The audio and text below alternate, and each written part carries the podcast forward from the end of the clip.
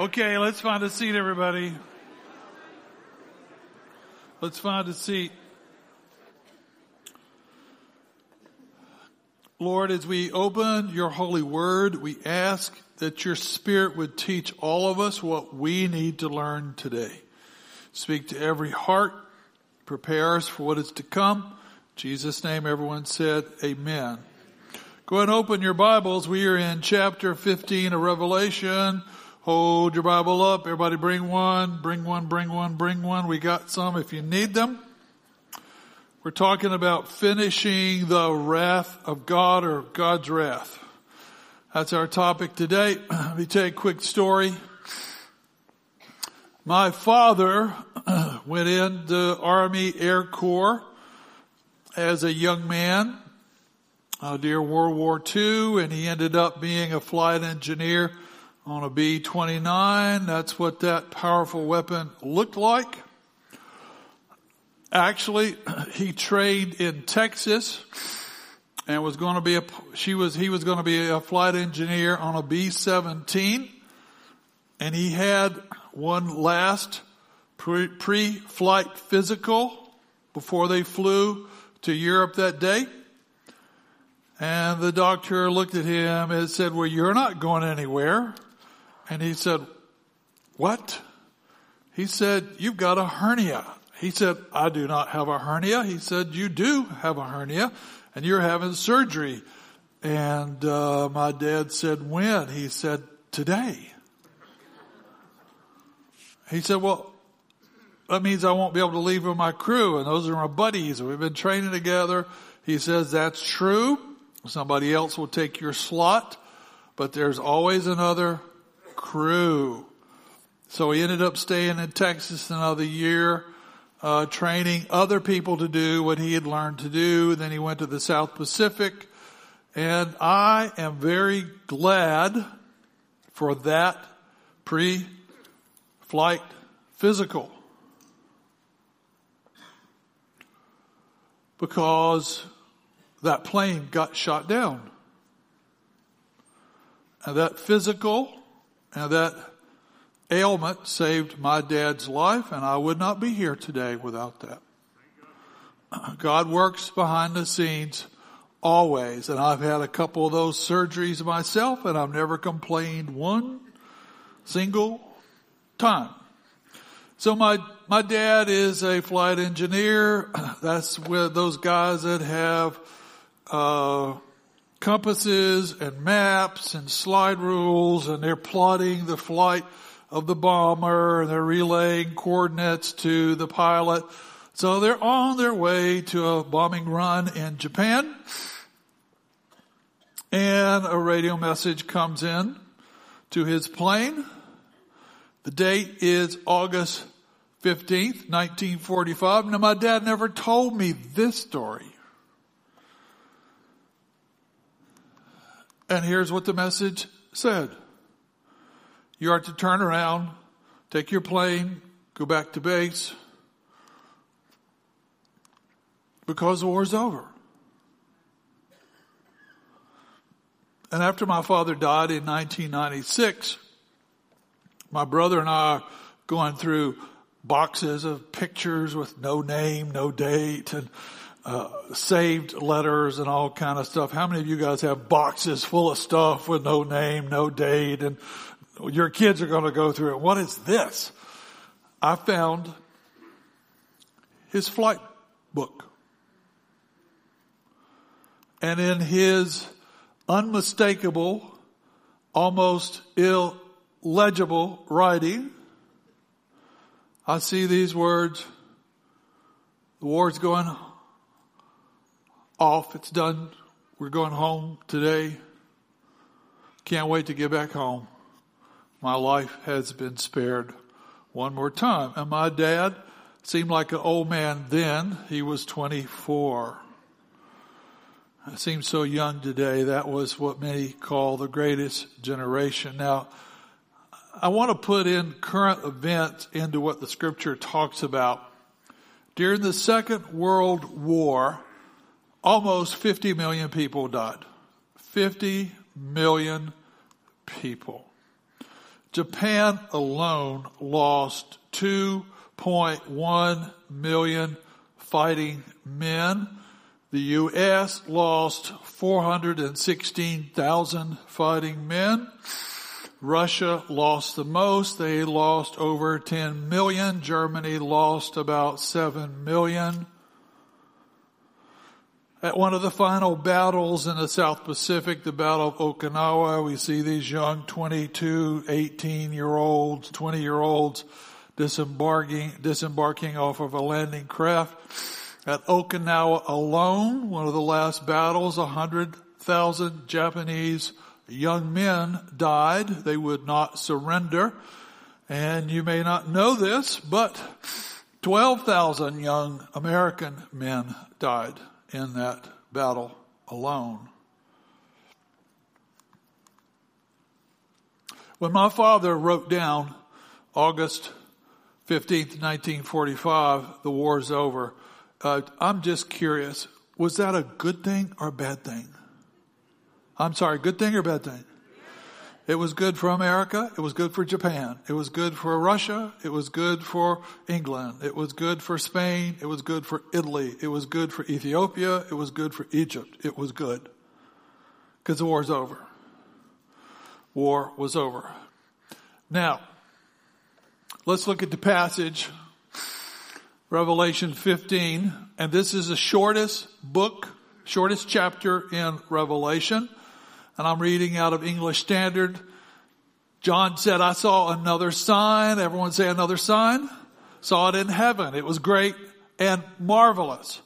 What was the sign? Seven angels with seven plagues, which are the last. Everyone say last. For with them, this is good news.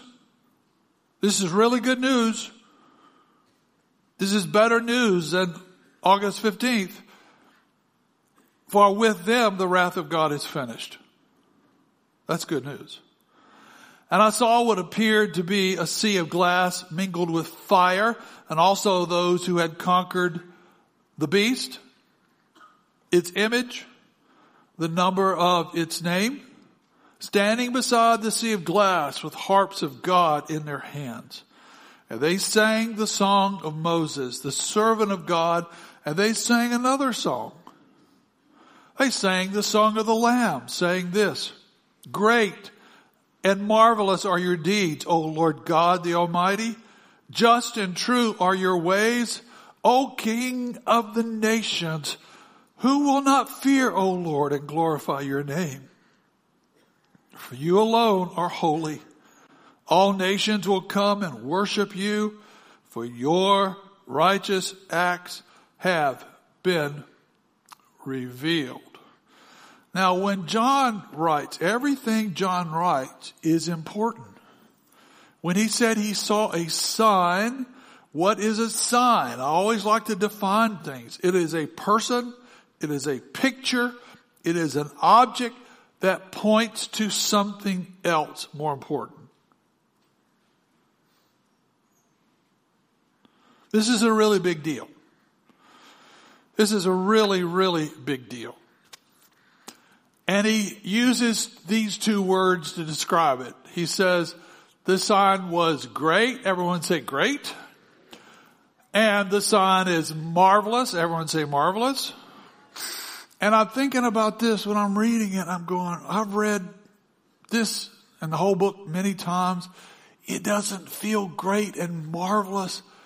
It feels huge weighty, dark, and difficult. But that's not how heaven saw it. And we need to see things like heaven sees things. Chapter 15 we're going to study today is a warm up for one of the toughest chapters in the Bible, chapter 16 we will talk about next week. It is setting the stage for that. So John saw seven angels. How many angels?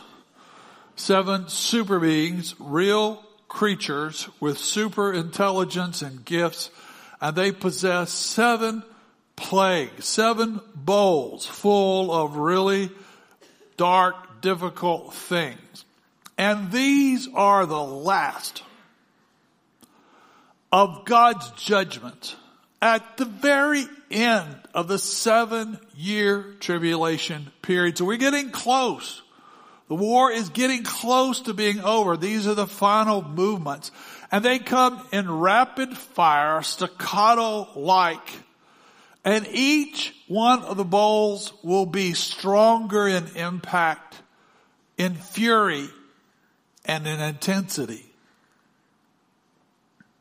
Now these were carried out. When they were done, good news, everyone say good news.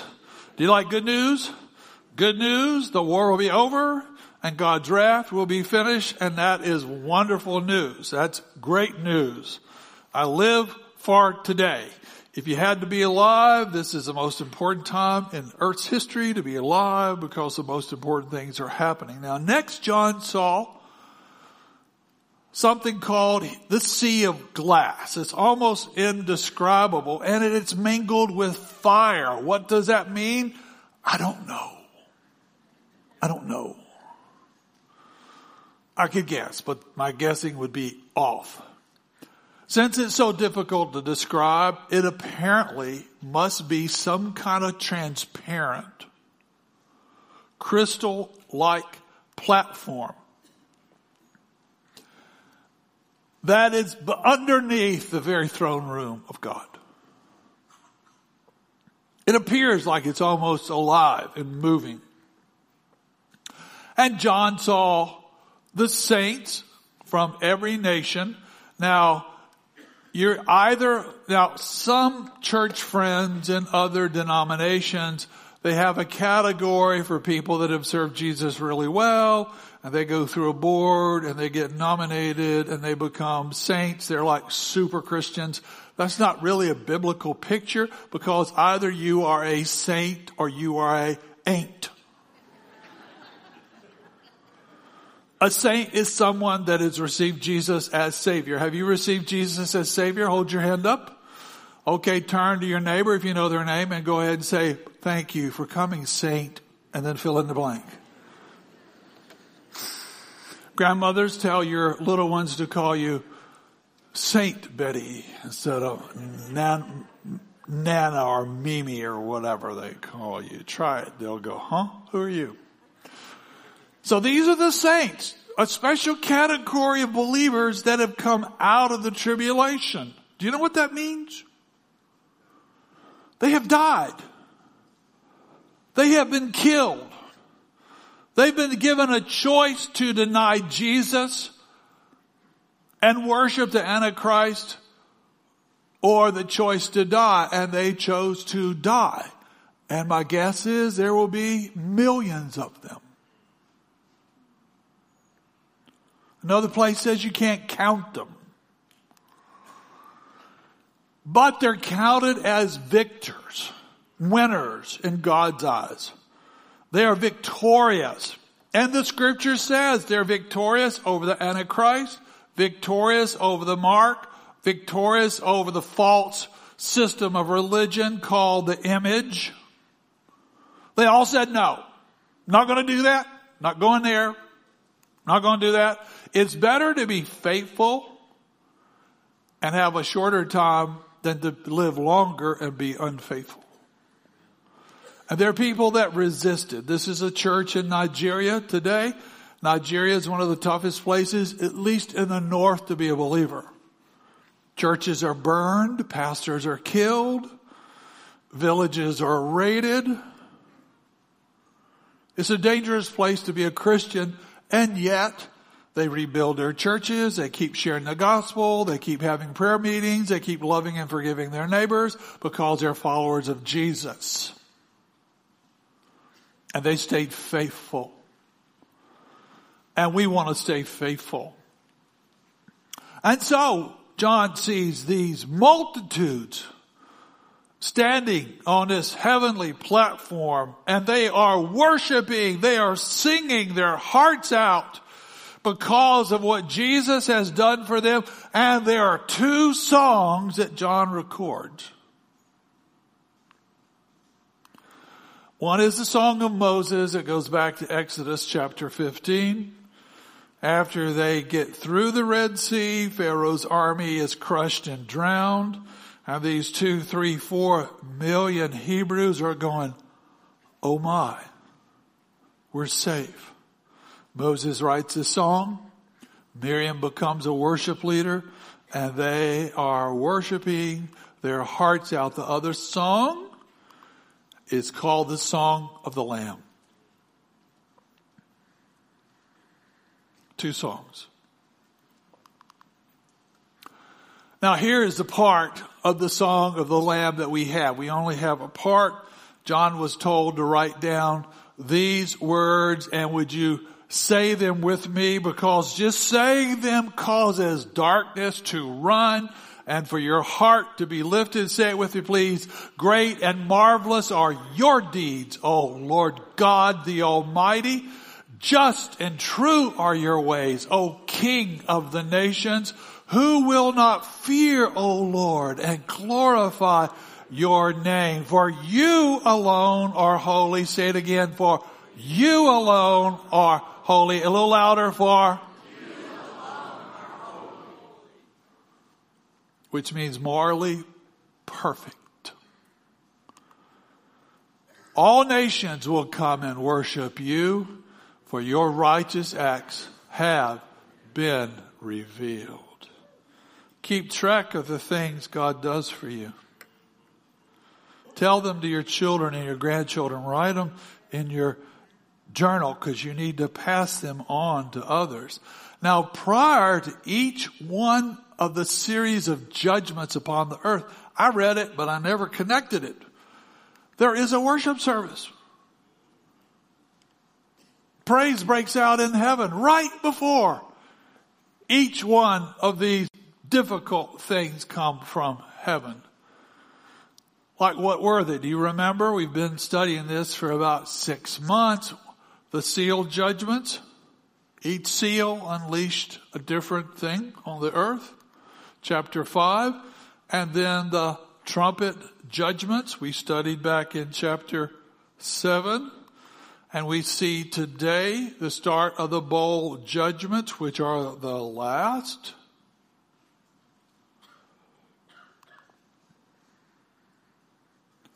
And in my mind, it's like three military assaults being unfurled against darkness. Now, both of these songs, there's a theme in both of these songs. It's called redemption. They're celebrating the faithfulness of the Lord. And they're grateful that the Lord has rescued them from harm. Has he been faithful to you? Would that be yes or no? I'm sorry, has he been faithful to you? Oh yes. Has he rescued you? Yes or no? You know, in my prayer time on Friday morning, I'm on my little prayer drive and I'm going to try to just spend that day, that, that period of time in thanksgiving to the Lord. But I just happened to think about all the times he saved me, rescued me, kept me from harm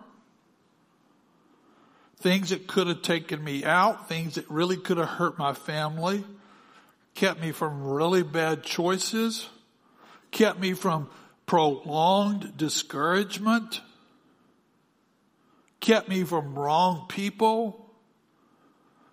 And I said, Lord, for every one that I know about, there's been 500 that I didn't even know were a threat and you took care of them. You rescued me.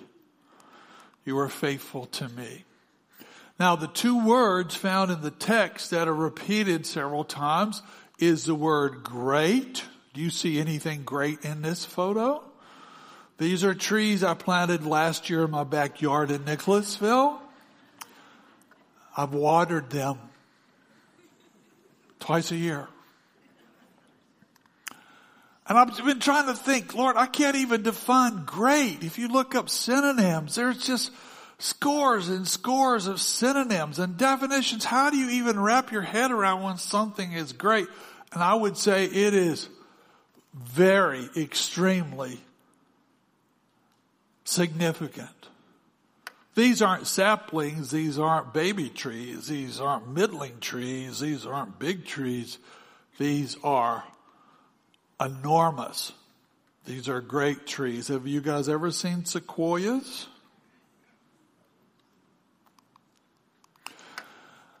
Sequoia trees can grow up to, I think the tallest is 275 feet tall and they tower above the forest floor. Look at that. They can be up to 102 feet around circumference. Look at that. Great means it is very significant. You see the two children at the base of the tree? They are called tree huggers.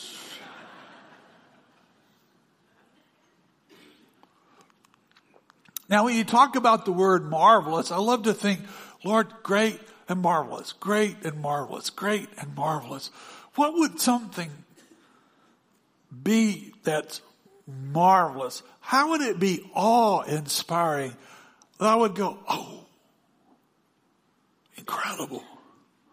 I'll show you one. This is in Pigeon Forge, Pay three dollars, you get to walk as long as you want to. Uh, where is this? This is the Great Wall of China, and it is great. It's not average. It's not mediocre. It is great. It extends 13,171 miles. The Appalachian Trail is about 2,200 miles. It's one sixth of this. It would take, if you are young and healthy, at a brisk pace, 18 months to walk. That's marvelous. And I wondered, Lord, how far is, how wide is America? From California to Maine is about 2,800 miles. So five times across the U.S. would be about the length of the Great Wall. It is indeed marvelous. What we read about is far more marvelous than these things because the fruit of God's judgments on the earth has reason and purpose. It is to cause the nations of the earth to worship Jesus instead of the Antichrist. Because he's going to be all about worship because the devil has always wanted worship. And every living person on this earth will worship something. Atheists actually worship things. They may worship their career or their knowledge or their family, but we are worshiping people. The question is, who are you worshiping? Who are you close to? And the judgments of God during this passage are also redemptive. Everyone say redemptive. What do you mean redemptive? Is to cause people at the last moment to turn around. Those that are still on the planet that I would call resistors, that still have a chance. The door is still open to refuse the mark of the beast because millions of people will. To refuse the mark of the beast is at the very end of the seven year tribulation period, but there's not much time left.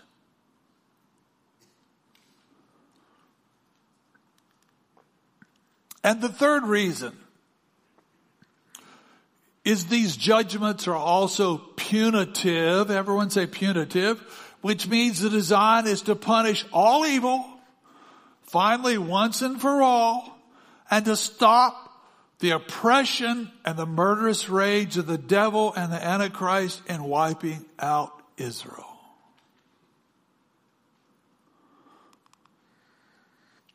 So, are you a worshiper? Is that your first thought on Monday morning? Is getting into the book? Finding a place to pray? Being alone with the Father? Are you, are you a worshiper? You're worshiping something. You're giving your emotions and your heart to something.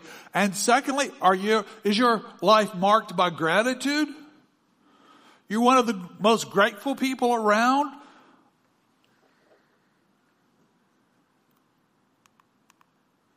And also, are you willing? Some of you have gone through really hard things the last couple of years. Some of you have had incredible losses. It's been tough for a lot of you just to hang on to your faith, just to keep moving, to put one foot in front of the other, but it's probably going to get tougher.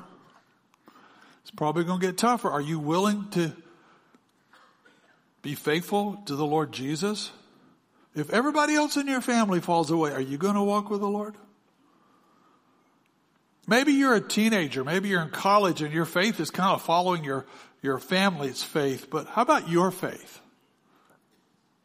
Are you going to be faithful no matter what anybody else does? Now let's talk about the two songs just for a minute. The Song of Moses, there's some really neat comparisons here. It was sung by the Red Sea. The Song of the Lamb apparently is sung by the Crystal Sea. The Song of Moses was a triumph, triumphant song because God delivered his people out of Egypt. The Song of the Lamb is also about triumph, but it's triumph over the Antichrist empire that the scripture calls the future Babylon. The Song of Moses showed how God brought his people out. Everyone say out. And the Song of the Lamb shows how Jesus brought his people in. Someone say, praise God. I'm going in, going in, going in, going in. The first song in all of scripture that we know that's recorded is this song of Moses. And the last song that is recorded in scripture is the song of the Lamb. Pretty neat. Now, John saw the Holy of Holies in the heavenly temple. You still have your Bible open, verse number five.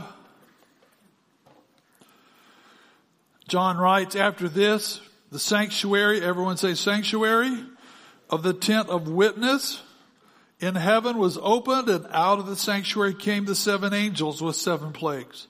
They were clothed in pure, bright linen with golden sashes around their chest. And one of the four living creatures gave to the seven angels seven golden bowls full of the wrath of God. That's the one who lives forever and ever. And the sanctuary was filled with smoke from the glory of God and from his power, and no one could enter the sanctuary until the seven plagues of the seven angels were finished. This is amazing again. John is given the ability to look into the heavenly realm and see the temple that is in heaven. He called it the tabernacle of testimony. Testimony means the commands what God testified. And I want to remind you, when Moses was given instructions about how to build the tabernacle, the tabernacle was the tent, the movable place of worship. He was given all the components and every picture in and around is a picture of Jesus for us today. For instance, here is the menorah. See that? That is Jesus, the light of the world. Here we see the showbread that was baked daily. Twelve loaves for the twelve tribes. It pictured that Jesus is the bread of life. Then we see the altar of incense where there were five specific spices placed there every day. And the priest would come twice a day for morning and evening worship with hot coals from the brazen altar outside of the tabernacle and he would place hot coals on that incense altar and the aroma would be lifted up even through the veil. And Revelation tells us that is a picture of your prayers. That your prayers are eternal, your prayers are precious, your prayers keep working even when you don't think anyone's listening. Because your prayers are a sweet aroma to the Lord. And then we see in the back, so we have the holy place in front. And then we have the Holy of Holies on the other side of the veil. So the priest would come in and in the holy place every day, but only the high priest would go through the veil to the Holy of Holies once a year. And you can see the ark right there. See the ark? Now,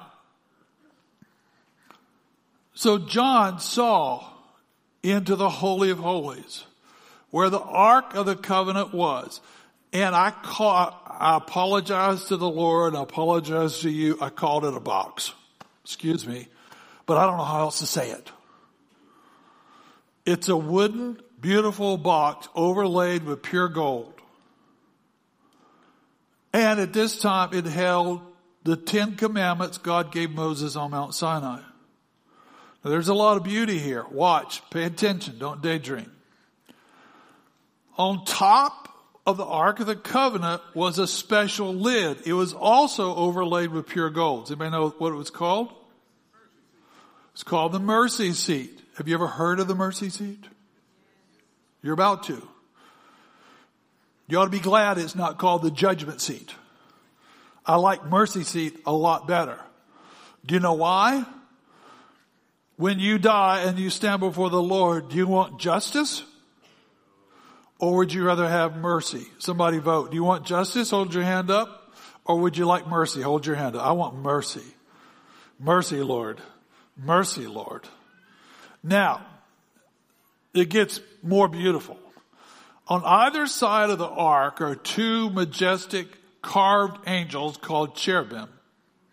And they're bowing in worship toward where God would come to the center bowing toward his presence. Everything in heaven focuses on God's presence. And we as a church family, our mission statement is we want to see lives transformed by the presence of God. Because when people meet him, they're never the same.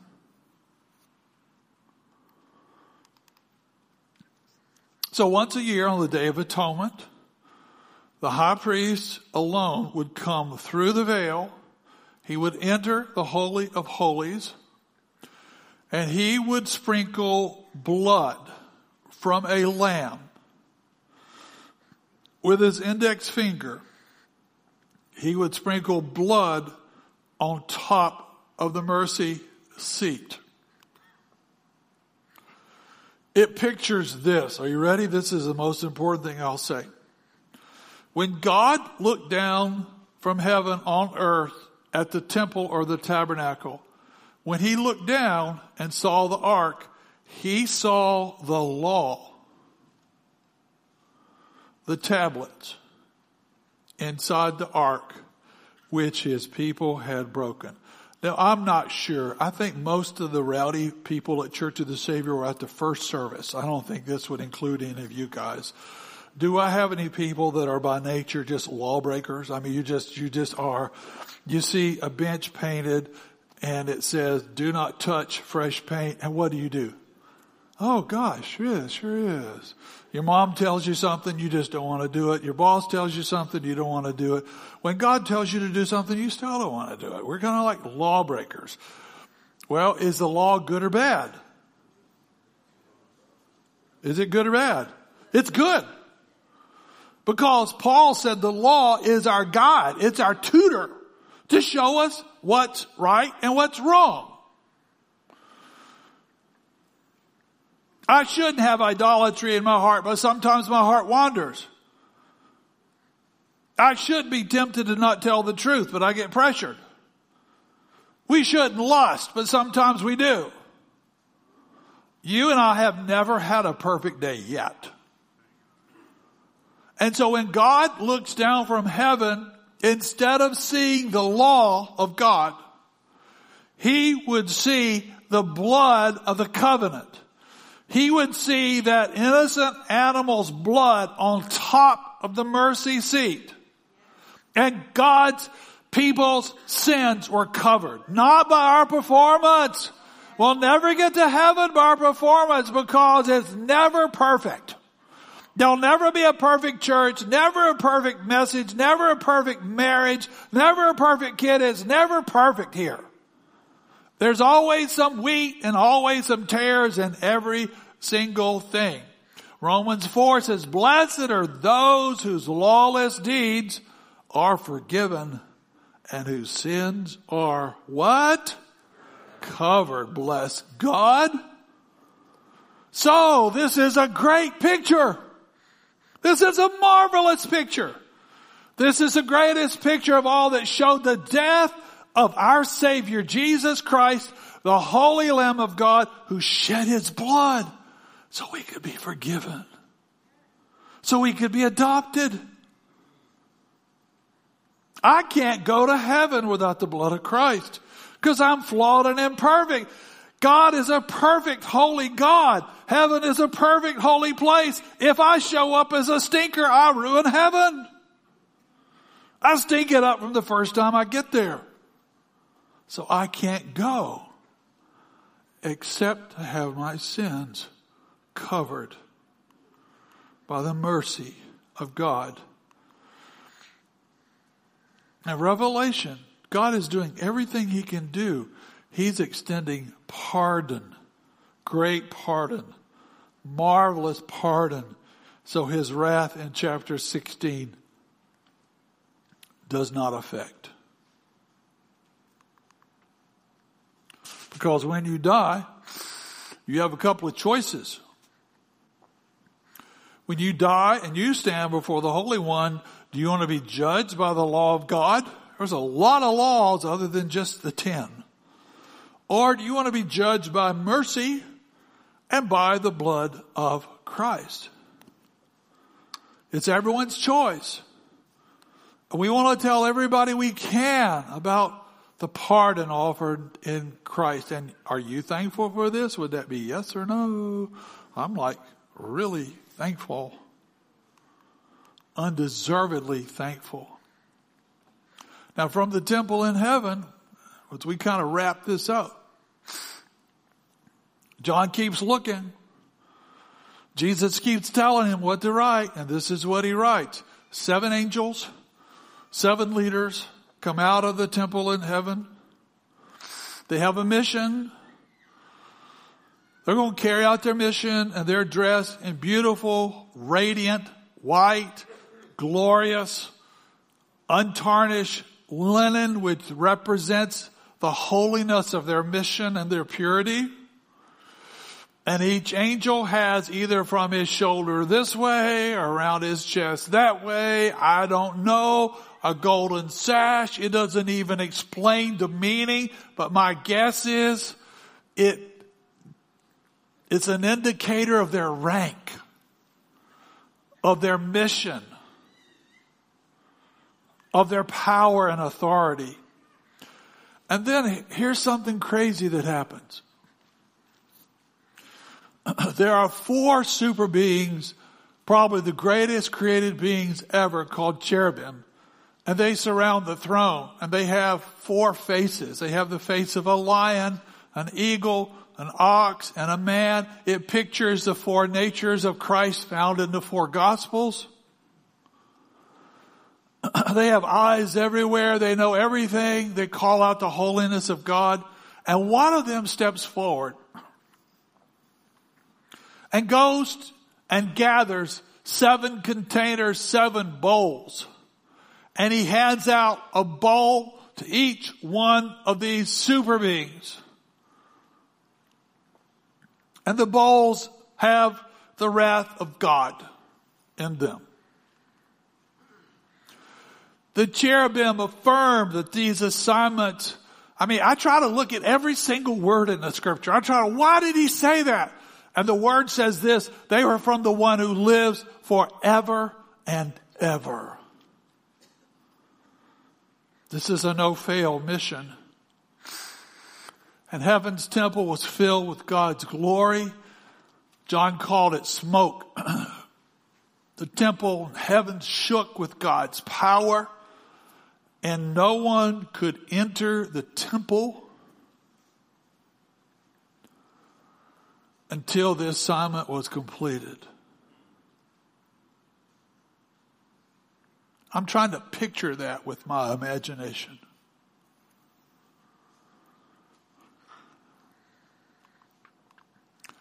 And a reminder, just want to keep this perspective the one who sends the seven angels is also the one. The scripture says, for God so loved the world that he gave his only begotten son that whoever would believe in him, whoever trust in him, whoever would receive him wouldn't perish, but have what? Eternal life. I'm going to ask the worship team to get ready to come out. I want to tell you a quick story. I love that picture. The law, God could see the law, instead he sees the blood. The law or the blood. In my first little church where I was a pastor, I was in Shelby County and I was there for seven years love that church, love those people. My boys were born there. Uh, that church did more for me than I did for them. We had people coming to Christ, seems like every week. Church grew quite a bit. And I had a godly Sunday school teacher. She was a retired public school teacher and she knew the scriptures and she taught an adult class during the Sunday school hour. And I was so grateful for her because I just trusted her so much. So godly, humble, devout wife. Her husband was big, arrogant, smart, profane, had a chip on his shoulder and let everybody know it. And I tried for seven years to become my friend's, my lost friend's buddy uh, he'd call me up and say, "Hey, Steve, uh, I got some tomatoes out of my garden. You want to come down and get them?" I'd go down and get them. One, we didn't have much money. Table was kind of lean. T- tomatoes were good, but also wanted to keep developing a friendship with my buddy Bob. He called me up said, I got corn. You want to come down and get some corn? I said, sure. He'd find all kind of stuff. He'd I don't know. I guess something was telling him I needed to go down and see him. So he'd, he'd tell me, I got this. You want to come? I found this on the side of the road. You want it? I go, yeah. What is it? I don't know. Come get it. So I go down and get it. Spend an hour talking to him about stuff. One day he called me up. He said, uh, I found a perfectly good toilet seat. Would you like it? I thought, well, Sue does have a birthday coming up, you know? It's brand new. I mean, it's still wrapped up. And who knows? You may need one, right? I went down, got the toilet seat. She goes, who's, what is that? And why do you have it? Why are you bringing it in the house? It's a gift from Bob to you. Well, when I knew I was leaving that church, I wanted to with tears, I wanted to talk to Bob about faith because I never, he never would let me. So I went down to his house. He probably gave me something quirky. And I just said, you know, you and I have been friends seven years. There's a real heaven to gain. And can I ask you two questions? He said, what are they? It's what we teach in Evangelism Explosion on Thursdays. I said, have you come to the place in your spiritual life where you know for certain that if you were to die that you'd go to heaven? Or is that something you're still working on? He was about 80. He had had heart attacks. He had cancer. He'd had a stroke. I don't think he answered me. He said, what's your second question? I said, well, let's say the time comes and you do die and you stand before the Lord and he says, why should I let you in my heaven? What are you going to say? He gave me the most unusual answer. He said, I don't believe in all that Jesus and he used a word. He said, when I die and I stand before God, I want to be judged by the Old Testament. I went, you do?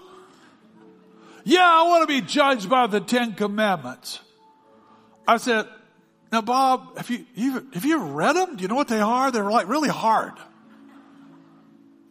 Yeah, I want to be judged by the Ten Commandments. Can you name one of them? Oh, not really.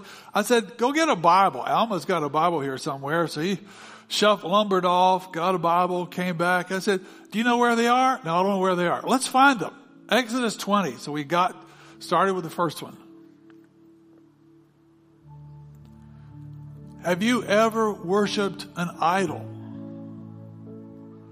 An idol, I don't have a statue of Buddha. I said, but I see you a lot tinkering with that John Deere tractor. I hear you love your pistols and rifles. And I know you love this farm. Have you ever told a lie, Bob? Have you ever borne false witness? Well, yeah, I've done that. I said, have you ever stolen? And he told me about arguing with his brother over their parents' farm when, it, when they died. I said, have you ever committed adultery? Oh no, I've been faithful for all these 60 years. I said, uh, but how about in your head and your heart? And about the time I got to about four or five, I knew I should have seen it coming his face got red and his big thick neck veins started bulging and he took his big meaty fist and slammed it on the table. And he said, preacher, as far as I'm concerned, you can go to, and he didn't say Disney World. And he said, you and that church two miles down the road, you all can go to Paramount Center or wherever that was. And he said, get out of my house and don't come back. I said, yes, sir. And uh, that bothered me. That bothered me. About a month later, his wife stopped coming to our church because of the way he acted toward me.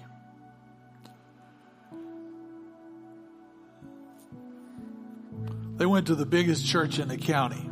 He went with her. And that church had a Sunday morning television program. And when the pastor gave the altar call, that rough old man got up out of his seat came forward and gave his heart to Jesus. He decided he did want mercy. And Jesus is the one that paid for him. The next week he called me up. I forget what he said. I got okra. You want to come? I go, I'm not sure I do, you know. I'm not sure I want to go back there.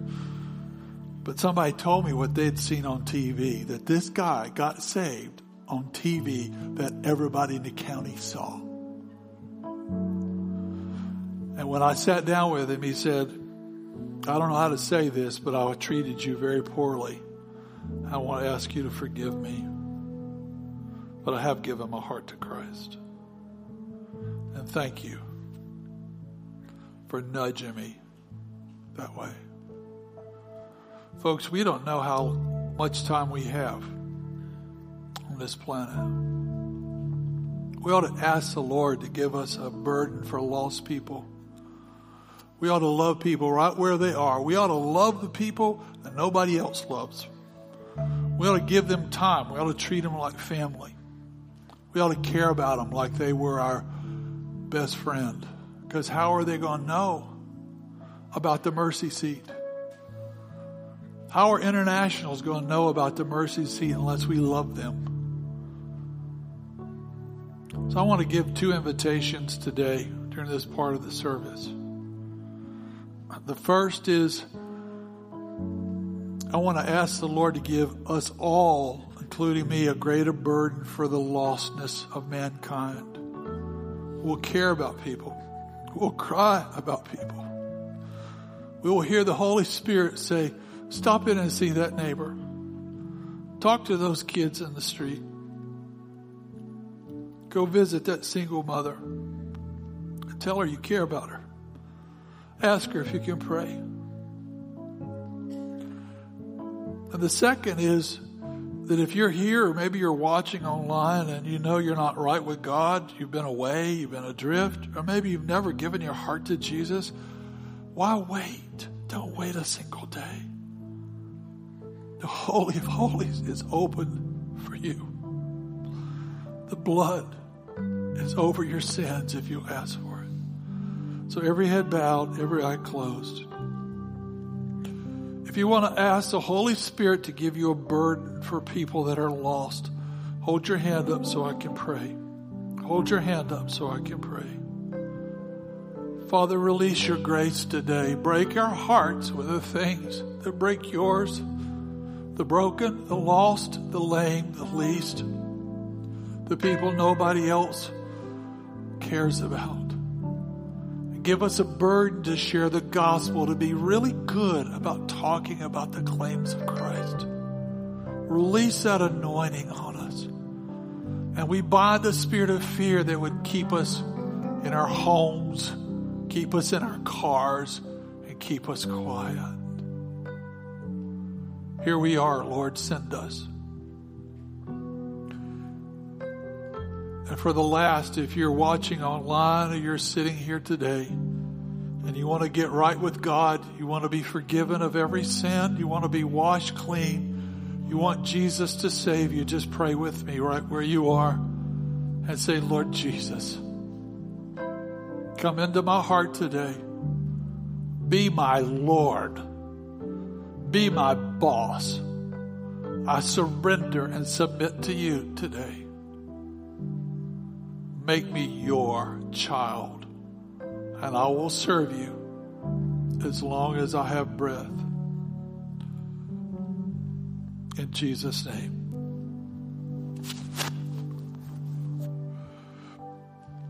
Julie's going to share a special song with you that she wrote about this. Uh, you may not know the words, but I want you to enjoy it. This song will make the demons flee. And the altar is always open, and there's people that will pray with you.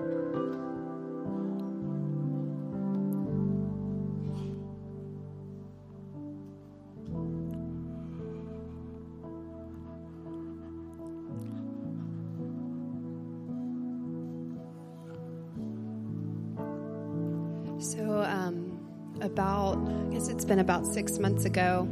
Um, I was reading through my one year Bible and I was reading through Revelation, and um, I got to chapter 15 and read about the Song of the Lamb. And I was like, you know, I've never heard a song with these words. And I was like, I was thinking, oh, those that would be such a beautiful song, but it almost seems too holy to sing something that's being sung in heaven. I don't think that I would even be fit to utter that. And the moment I had that thought, this, I heard this being sung in my head, this chorus. And I was, I was just taken aback and I was like, Lord, that, that was you. And I just started to cry. And the whole song is only scripture. And, um, and I felt like, as Steve was talking about it this morning, I felt like I was supposed to share this song. And um, I know that that's kind of awkward because you all don't know it, so you're just kind of sitting there. Um, but just feel free to just open up your hearts and just spend time with the Lord as I sing scripture out over you.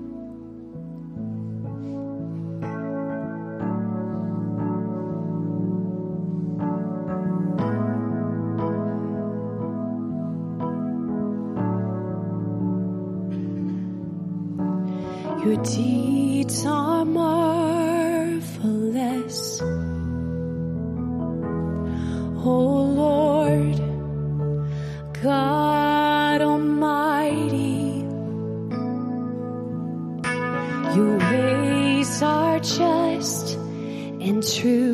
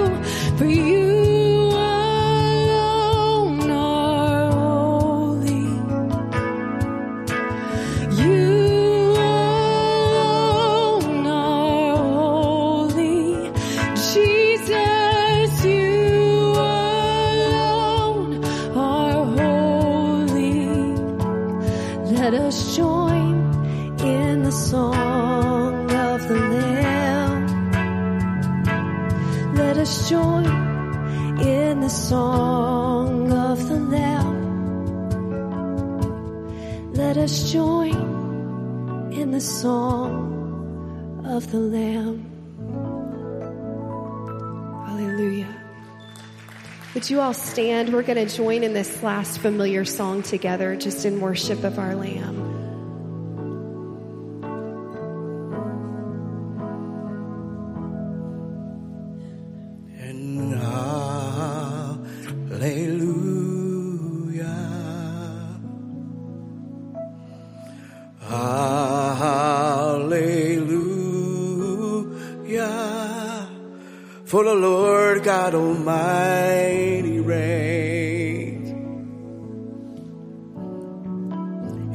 this morning. Sing hallelujah. Hallelujah.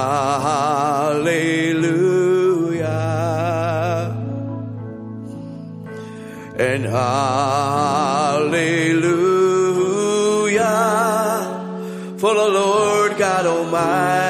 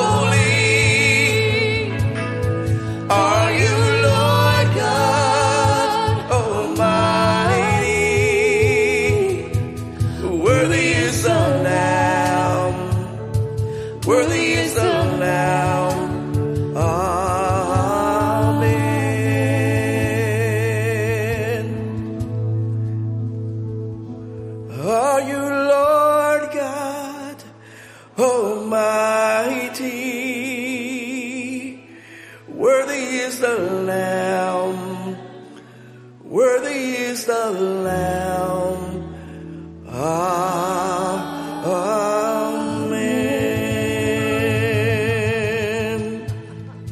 Let's give him praise. You are worthy, Lord.